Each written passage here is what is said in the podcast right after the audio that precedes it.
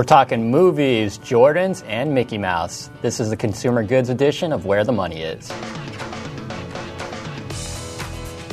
Welcome to the show, everyone. How's it going, Nathan? Good, good. So I have a question. Is Mickey Mouse wearing Air Jordans while watching movies, or how's that working? That was Space Jam. okay, that was Space Jam. You're right. Were- was, uh, was Mickey Mouse in Space Jam? No, it was, uh, it was Bugs Bunny. Yeah, was they it? did the what? Yeah. Anyway, Space Well, Jam 2 with Mickey. Exactly. so interesting news happening this week. I know we're going to talk a little bit, little bit about Netflix, some Disney, and also Nike.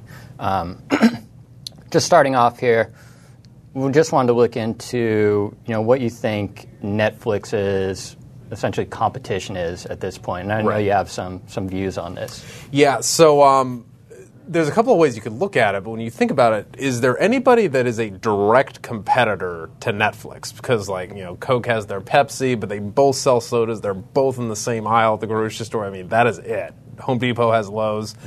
Is there anybody that, um, you know, kind of basically does exactly what Netflix does, or at least gives them a run for their money? And it's kind of iffy depending on how you look at it, but I did want to go over the potential competition for investors that are looking to invest in Netflix and all that. Yeah.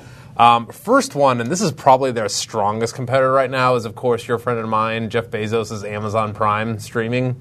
Um, we don't know how many uh, subscribers they have. Maybe around 20 million. Right. Yeah. That's been the estimates. We talked about this earlier. Actually, this is up from 10 million in early 2013. That was an estimate that I saw. So, and they're obviously growing. They're doing a great job. But we don't know just because Amazon doesn't really break it down um, how many people use Amazon Prime for their movie, television type binge Yeah. watching and everything. And it's a relatively new service. For sure. well. Yeah. It started in 2007, but it really only got big in the last year or 2 Mm-hmm. So that's kind of what's going on. Jeff Bezos obviously sees the, net, uh, the success that Netflix is having, hence what they're going at. And they're actually starting to get into the. Uh, I actually just binge watched that Alpha House Mm-hmm. on Amazon Prime with, uh, shoot, what's his name? Uh, John Goodman. Sure. They're playing a Republican congressman and all that, and they're getting into the original content game because the cost benefit is there is awesome. Obviously, a steal from the Netflix playbook. For sure. House Yeah, of Cards much? Yeah. No, I, I I have to confess I watched that whole both seasons in like four or five days. I just killed it all at once. It was really So that's interesting, though, saying that you're so addicted to, to the platform. What do you think that means for the future of the business and, and kind of the, the industry as a Well, whole? so they kept asking because you know Kevin Spacey is you know an award-winning actor, and they're like, "Why are you doing this with Netflix?" Kind of taking Hmm. you know a, a shot at Netflix, kind of cheaply or whatever. And he said, "All the evidence suggests that this is what the people want," and he might. Yeah, I, I happen to agree with him. He's way ahead of the curve because people want their television when they want it. They don't necessarily want. They're willing to spend spend ten twenty dollars a month if they don't have to watch you know it when the network tells them to watch it and with commercials. Um, and uh, that's what he said. He was like, you know, this is what the people want, and that's what the direction they're going in. Um, so the other competitors, um, along the lines of the movies, you can't really watch. Uh, you know, obviously with like Netflix, you've got like House and all these shows. They, they just picked up Gilmore Girls. My sister loved that show. I have no idea what it's about, but she loved it. She called me, got all excited about it and everything. Um, a lot of the other competitors don't do the movies and the television. Amazon obviously does, but you've got that, and Walmart owns them. But that Vudu, have you ever watched anything on there? I have not.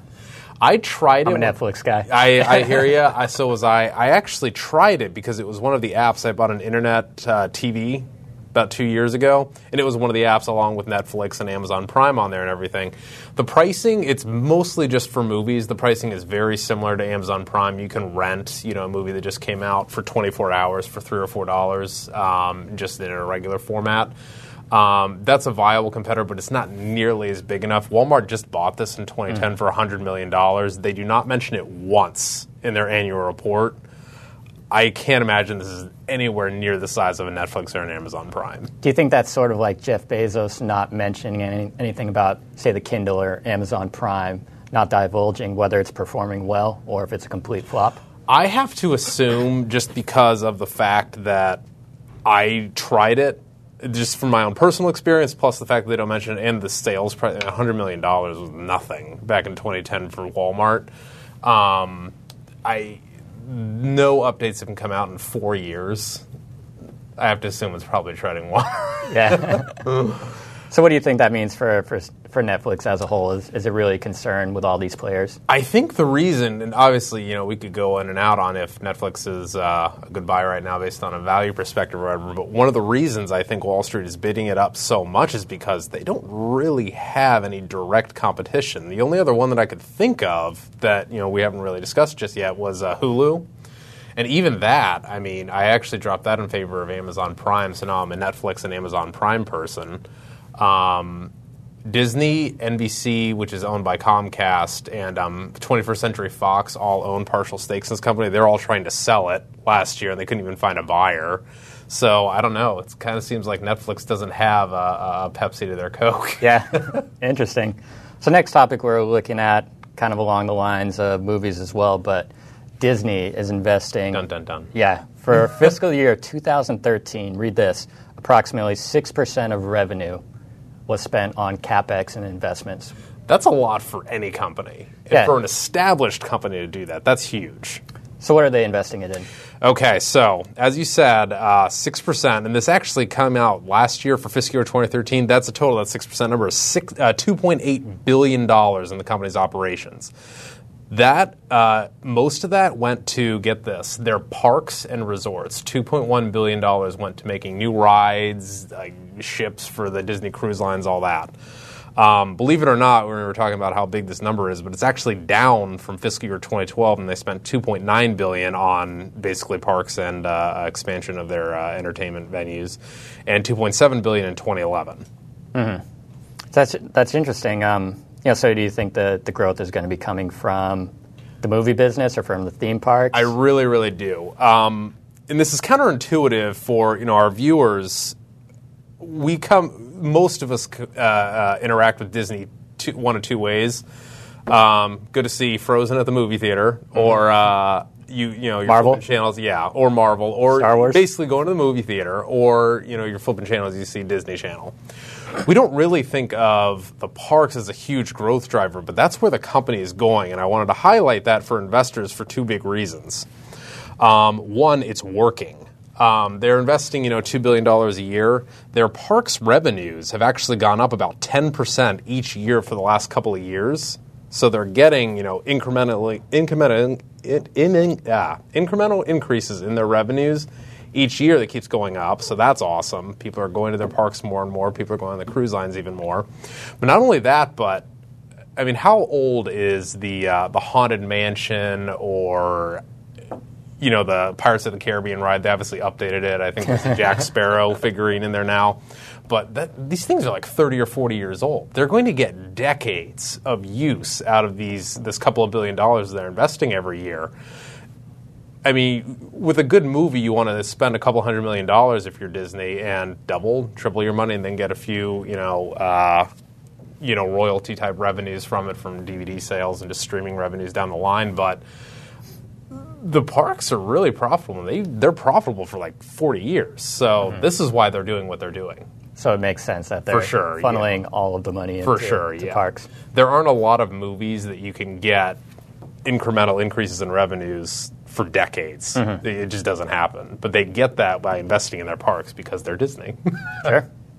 Well, interesting growth topic as well. You have some positions on, on Nike. I do, Growth, a yeah. mature company. So if I say to the average guy, uh, you're just walking down the street, and I say, "Hey, what do you think is a fast-growing company?" They're like, "Oh, Facebook or Google or something like that." You wouldn't think of Nike, but when you really think about it, most of us think of Nike as this, you know, huge, stodgy company. I mean, it was huge in the '90s. What is it now? And I'm wearing Nike shoes right now. um, and uh, you know, we think of them as pretty ubiquitous, especially in the North American market. But um, if you go to uh, all the analysts on Wall Street that cover them, there's about 20, 24 uh, analysts that cover them on a regular basis. They're expecting earnings per share of three dollars a share this year, three thirty next year, three sixty the following year. So you're getting these pretty decent earnings growth numbers out of a huge company. Um, so I basically wanted to highlight for our viewers uh, where this growth is likely to come from. Any guesses? I'm going to say Jordan's. Jordan's. Yep. When's the last time you bought a pair? It's uh, No, not my wheelhouse, yeah. but no, yeah. And they uh, they obviously just uh, uh, did that deal with um, Kevin Durant. Kevin Durant, yeah. Yep. Um, I mean, they're talking about annual sales on his shoes of like two hundred million dollars a year. I mean, these are big Yeah. numbers. So obviously, that's a big deal.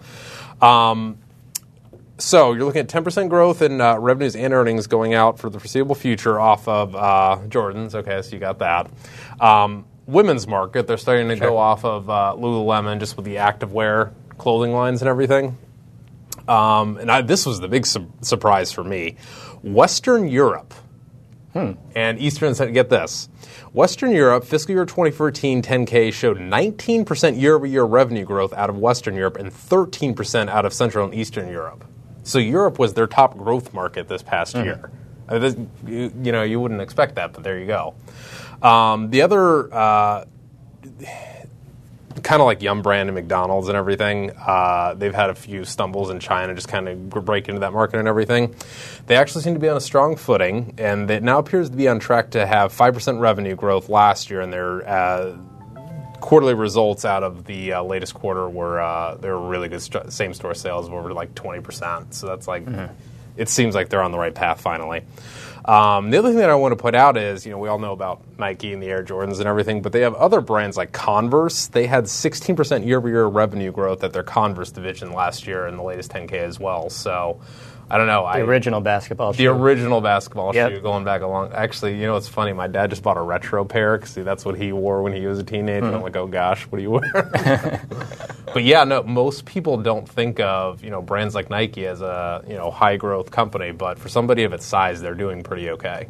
So what does that mean for shareholders? Just- Um, I think, given where their PE multiple is around 18, 20 right now, that's pretty fair given where the market Forward earnings, right? Forward earnings, yeah. Where they're, uh, I just think, given where the market's valued and just where we are looking at their growth, that's pretty fair yeah, seems like a good assessment. for sure. Yeah. Thanks. Appreciate it. yep. No Thanks for listening, fools.